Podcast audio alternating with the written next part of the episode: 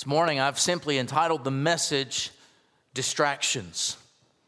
Distractions. God has been working on this message for weeks for me. It's, it's been a while that God has been kind of really dealing with this situation because, to be honest with you, to see a church awakened, we have to remove the distractions that are causing us from being awake. And to be honest with you, it was interesting when we had our men's prayer time, and I praise God for all the men that showed up for that men's prayer time. Guys, that was awesome. And I'm gonna tell you what, God blessed in amazing ways. At least He has blessed and touched my heart since we prayed together, and I'm so thankful for it. But I'm gonna tell you, when we sat down and we broke up into our groups, my buddy Joseph was sitting here in my group, and we had just asked, what is, what is something that, that's going on and something that we need to deal with? And he just said the word, he goes, distractions. And I went, Really, Lord? You've been dealing with me for this for weeks, and I've been praying, prepping, and trying to figure out when I would preach this. And I said, That's exactly what it is. That's what God has been dealing with me. That's what God has been dealing with. And I found out that in each group that broke up, that was a big comment. It was distractions. Now, here's the thing I asked some people, and I wanted to ask a few questions about distractions. And I said, What are some of the biggest distractions in church? And what are some of the biggest distractions to your spiritual walk? And I want to share these with you. I asked them, I said, What are some of the greatest distractions in the church? Now, listen to this, because these are th- some of the things I expected to hear. People getting up and moving, right? I hear that, all right? Uh, people talking while the message is going on. Yes, sometimes I hear that too. Electronics.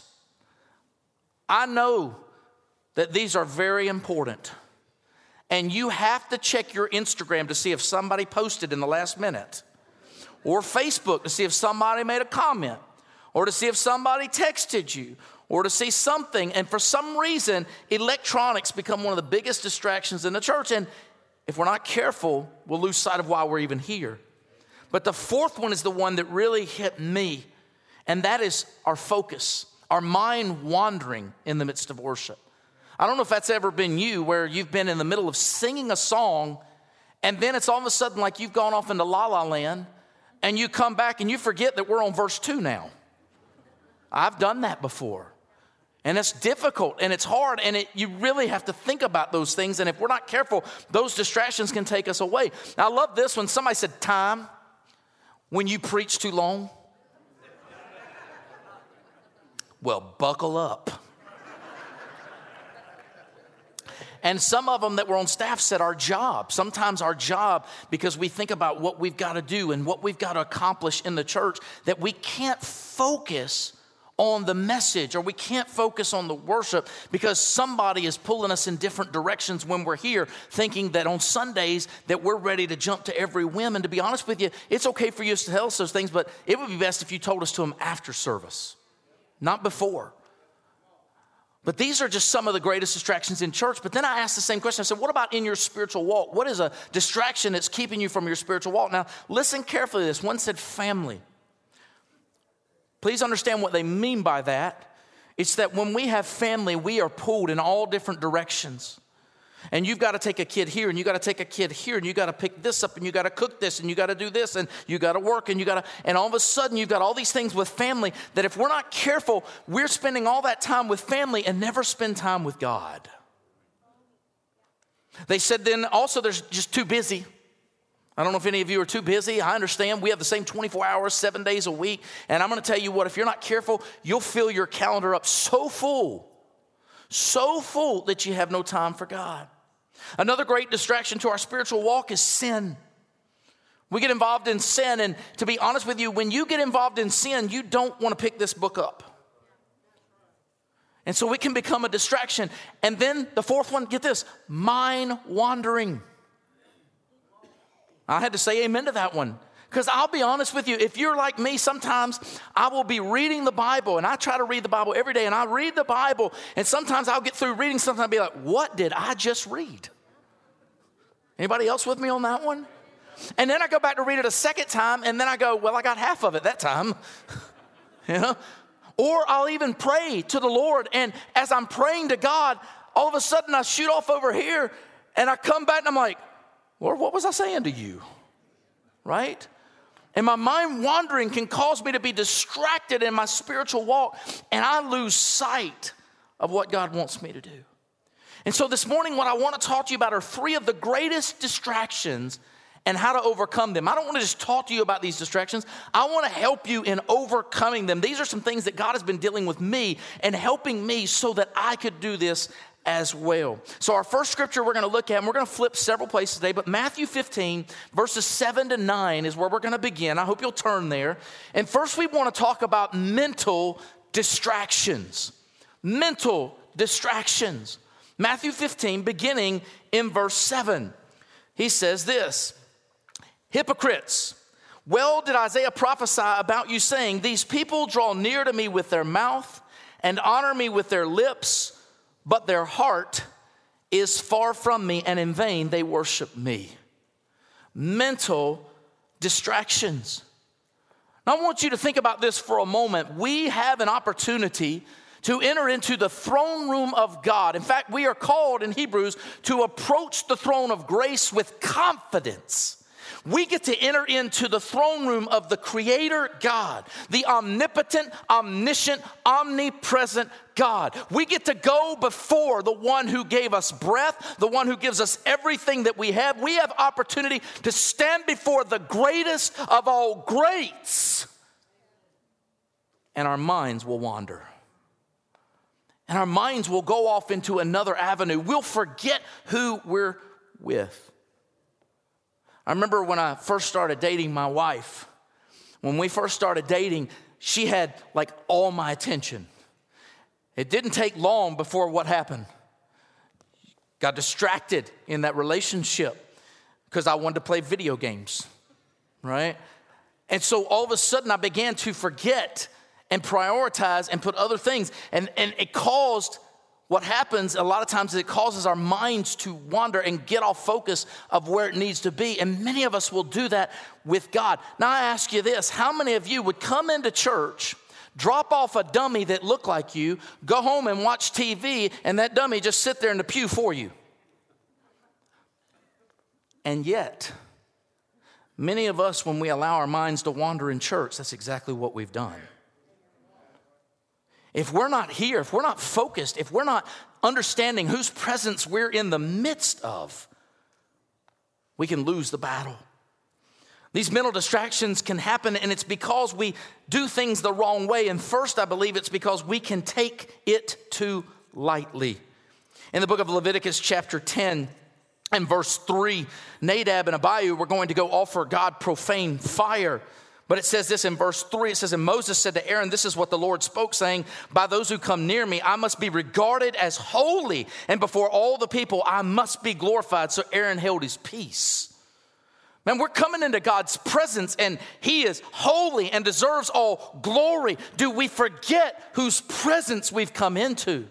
Have we forgotten that we are entering into the throne room of the King of all kings? We're not coming before a mere president. We're not coming before a king of a country. We're coming before King Jesus. We're coming before the Savior. We're coming before the all time master. We're coming before the one who's above all kings. We're coming to the one who's above all things. We're coming to that guy. And do we really understand that when we come into church, we ought to come with our hearts being holy and sanctified and purified and not take it lightly.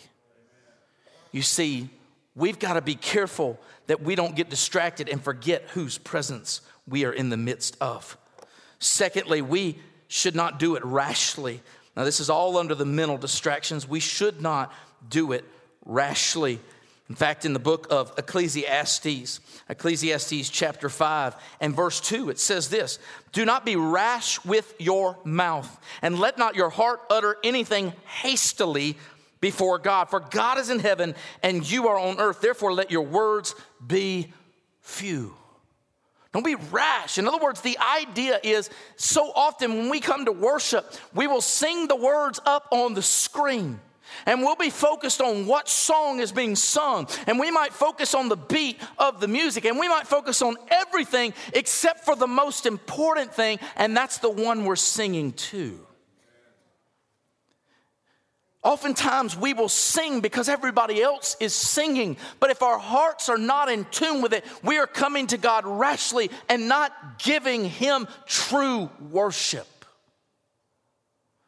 Here to tell you, I know it can happen even when we read the Word of God if we're not careful. We also need to understand that we've got to make certain we're not too familiar. In 1 Samuel chapter 6, verses 19 and 20, the story is about a time where the people of, of Israel had lost the Ark of the Covenant, and the Philistines sent it back to the people of Israel, and it went to a town called Beth Shemesh. But in verse 19, it says, Then God, it says, Then he struck the men of Beth Shemesh because they had looked into the Ark of the Lord. He struck 50,000 and 70 men of the people, and the people lamented because the Lord had struck the people with a great slaughter. And the men of Beth Shemesh said, Who is able to stand before this holy Lord God? Man, that's a question we better be asking, isn't it? Who can stand before a holy Lord God? You see, these men thought that, hey, this was just a box, it was just an item, it represented the presence of God, but they could open it up and look inside, and God struck them down. Why? Because they became all too familiar with God. I think that's a biggest problem in the church today is we have bred familiarity with God to where we look at God as a friend instead of recognizing him as master and Lord. We've gotten to a point where we look at him as something less than what he truly is. Yes, am I a friend of God? Of course I am. But I am also a servant of God. I am also a creation of God. I am one who looks to the Almighty and I answer to him in everything I do. And I better not become so familiar that I just want to go up and fist bump the Lord. I don't want to fist bump him. I got to bow down before him. If we're not careful, these mental distractions will take over and keep us from worshiping God properly. But not only must we be careful not to become too familiar, we also need to come before Him and not come blindedly. The book of Hebrews, chapter 4, verses 12 and 13, teach us this when it says, For the word of God is living and powerful and sharper than any two edged sword, piercing even to the division of the soul and spirit and of the joints and marrow, and is a discerner of the thoughts and intents of the heart, and there is no creature hidden from his sight. Let me tell you something in worship, God knows where your mind is. You can't hide it from Him. There's no point in trying to hide it from Him. There's no point in in trying to say, well, God doesn't know exactly what I'm doing. God knows everything you're doing. God knows everything you're thinking. God knows exactly what's going through your mind right now. God knows if you are in tune with Him right now, whether you're listening right now, whether you've already tuned me out. God knows you are naked before God. He sees it all. We don't need to come blindly thinking that God doesn't see, but God sees everything. You say, well, I do things in private. God knows what you do in private. I do things in the dark. God knows what you do in the dark. God sees it all. Let's not come blinded before God. God sees it all. You can fool man, but you cannot fool God. But another mental distraction, we should not come disrespectfully. The book of Malachi, chapter 1, teaches this in verse 3. But Esau of hated, had laid waste his mountains for the heritage for the jackal of wilderness, verse 8. And when you offer the blind as a sacrifice, is it not evil? And when you offer the lame and the sick, is it not evil? Offer it then to your governor. Would he be pleased with you? Would he favorably accept says the Lord of hosts. Now, think about this. We don't offer sacrifices like they did in Old Testament times. We don't offer lambs and rams and, and goats, and we don't offer those things to God anymore. What we offer to Him is the sacrifice of our praise. We offer Him our lips, we offer Him our worship. Would God say you're giving Him your absolute best? You see, here's the thing God knows whether you've given Him your best or not. God knows if you're just mouthing the words. God knows if you're in tune with His word. God knows these things about you. There's no sense in trying to hide it. Don't come to God and offer Him disrespectful offerings. I'll go ahead and throw my hand up and say, I've been guilty of that. I've been guilty before of trying to praise God, but focused on other things and not giving God my best. I don't want to do it any longer. God had to awaken me to that and show me that I have been distracted in such a way that I've not given him the praise that he's worthy of. I don't want to give God half hearted worship. I don't want to give him 50% of myself. I don't even want to reserve 1% for myself. God deserves everything I have. You know, I've often wondered if I had an opportunity with some great men of God, how I would respond. One of my favorite preachers, even though I don't agree with everything he teaches, but I love John MacArthur. I've gone to several of his conferences. a man that preaches the word of God, just a great man of God. I wonder if I had an opportunity to spend an hour with him, would I allow my mind to wander? Would I allow myself, or would I say, you know, this is somebody that I respect and, and I, I love and I think teaches the word of God? I would, I would, if I had an hour with him, I'd have a list of questions I'd love to ask him. We have an hour in here with God. And he's much greater than John MacArthur or anybody else you might have listed in your mind whom you'd like to meet. And yet we allow our minds to wander sometimes. These are such mental distractions. Listen to this word. I, I got this quote from somebody that says this God does not accept weak, boring, half hearted worship. And the reason many Christians do not worship in church with power, excitement, and zeal is because they have no intimacy with Jesus at home. Those who have learned to worship and focus on Jesus privately don't need a pastor to pump them up when they come into God's house. They bring their own fire, a fire ignited in a secret closet of prayer.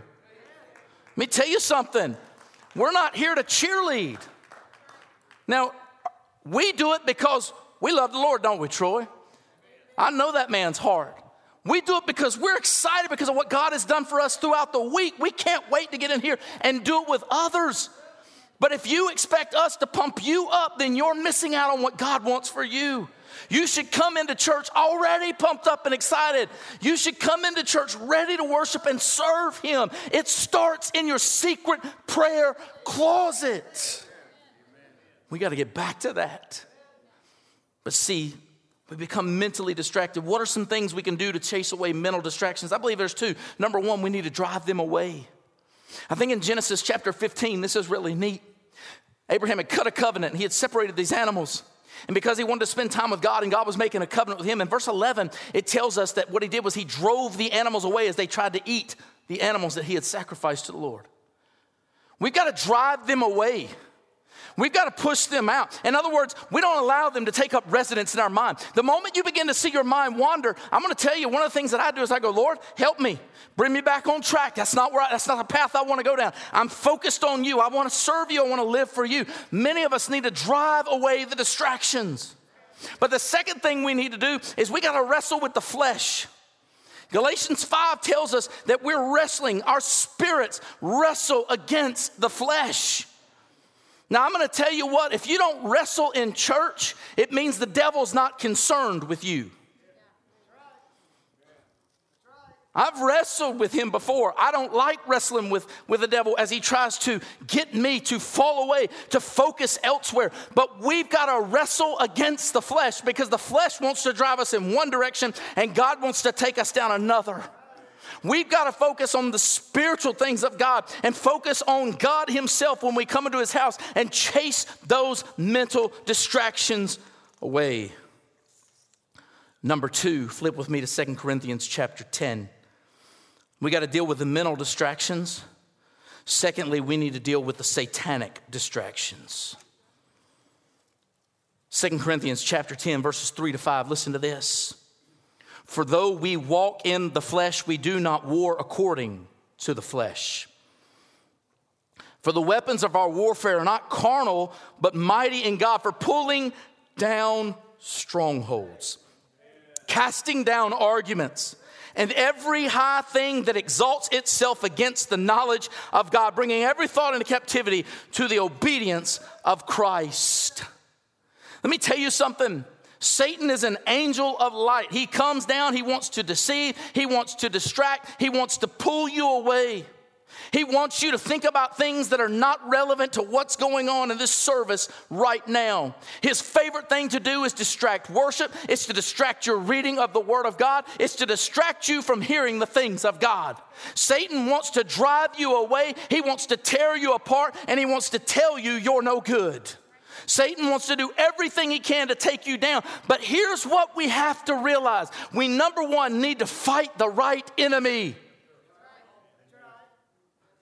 Ephesians chapter 6, when he tells us to put on the armor of God, he tells us this in verse 12 For we do not wrestle against flesh and blood. Can Satan use other people? Absolutely.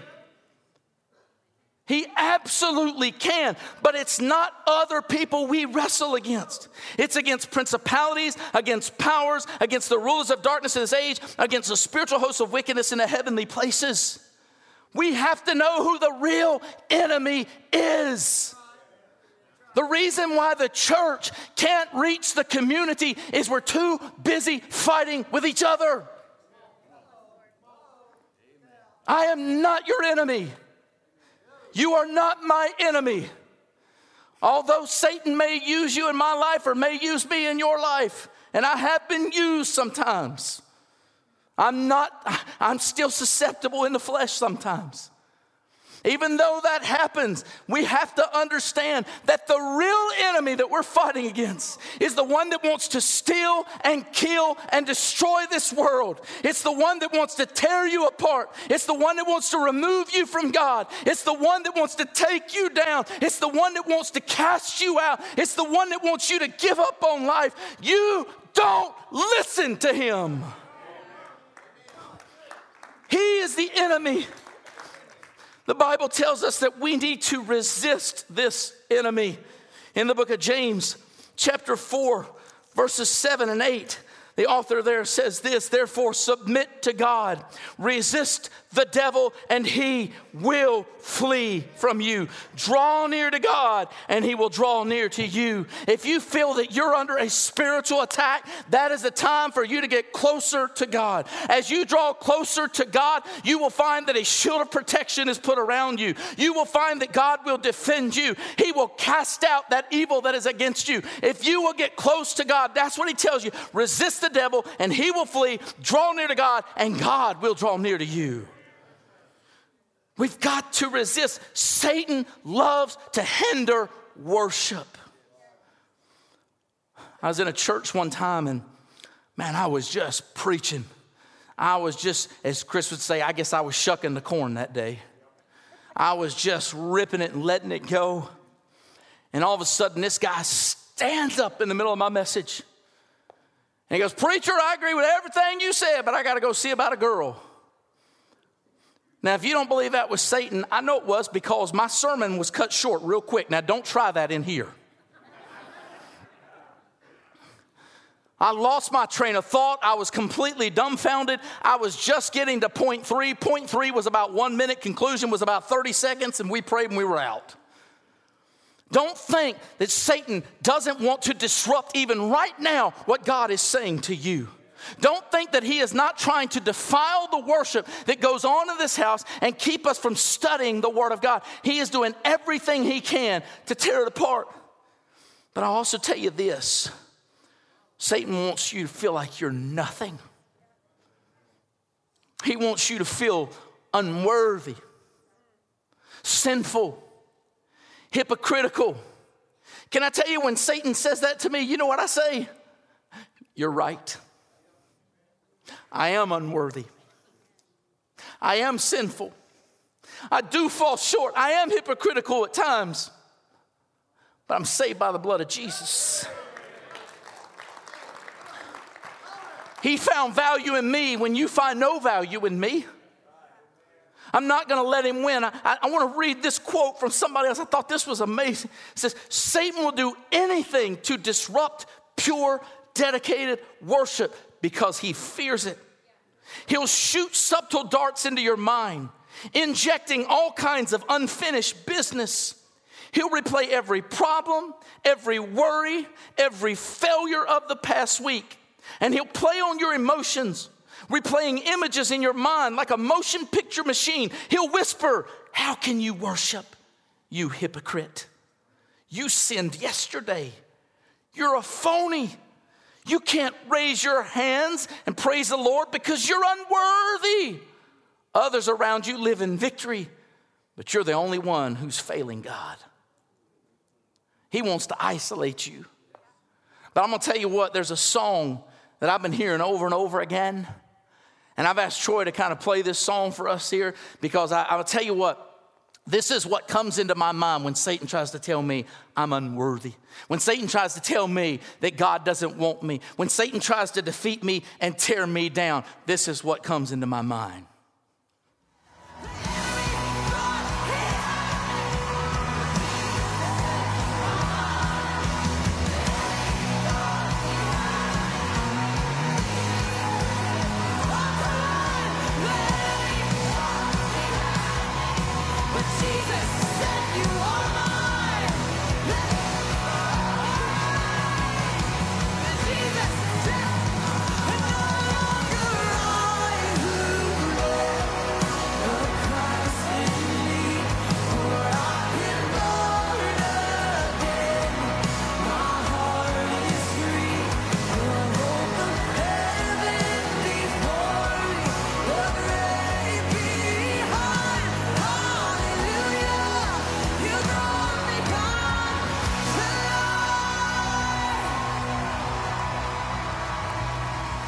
Hear that song over and over again in my head. The enemy thought he had me, but Jesus said he is mine. You see, I've been bought by the blood. And every time Satan comes to my doorstep, I got somebody that's behind me and before me. And he has already whooped the snot out of him. And so when Satan comes attacking me, I love to say this to him. I simply say this You've already lost. You don't own me. You used to, but you don't own me. And greater is he who is in me than he who's in the world. You see, the enemy thought he had us, but Jesus said we are his. How do we do this? How do we overcome these satanic distractions? Number one, we capture every fault. That's what he that's what 2 Corinthians 10 verse 5 tells us. Capture every thought. In other words, the moment that thought enters your mind, that Satan tries to tell you you're not good enough. The moment that thought enters your mind to take you off to something else, you capture that thought and you say, No, I'm on the Lord's side. I'm focused on God. I'm on His side. I'm going to live for Him. You focus on that. You capture those thoughts. But secondly, you resist the devil. Don't give him a foothold in your life. Don't let him enter in. Don't let him win. Don't let him beat you. Here's the thing He is already defeated. Stand in the victory that Jesus Christ has already given you. Don't allow those satanic distractions. Finally, we're going to look at the last distraction, and that is secondary distractions. Look at me in Luke chapter 10. And I know I've preached this passage before, but God brought me to this one again. Secondary distractions. Luke chapter 10, beginning in verse 38. I'm sure you've heard the story many times, but it's so true. It does not happen as they went that he entered a certain village, and a certain woman named Martha welcomed him into her house. And she had a sister called Mary who sat at Jesus' feet and heard his word. But Martha was distracted with much serving, and she approached him and said, Lord, do you not care that my sister has left me alone to serve alone? Therefore, tell her to help me. And Jesus answered and said to her, Martha, Martha, you're worried and troubled about many things, but one thing is needed, and Mary has chosen that good part, which will not be taken away from her. Anything that pulls you away from Jesus is a distraction.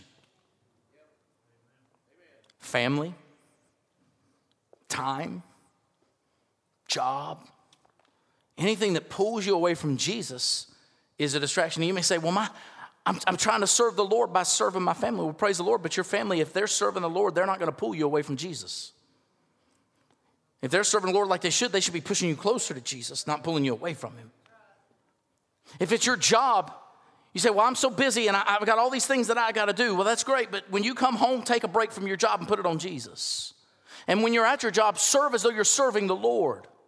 If it's time, well, here's the thing you make the time you want to make time for, for the things that you want to do. We all have the same clock.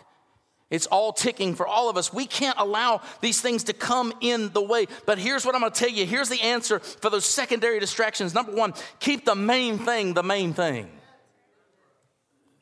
Jesus is number one.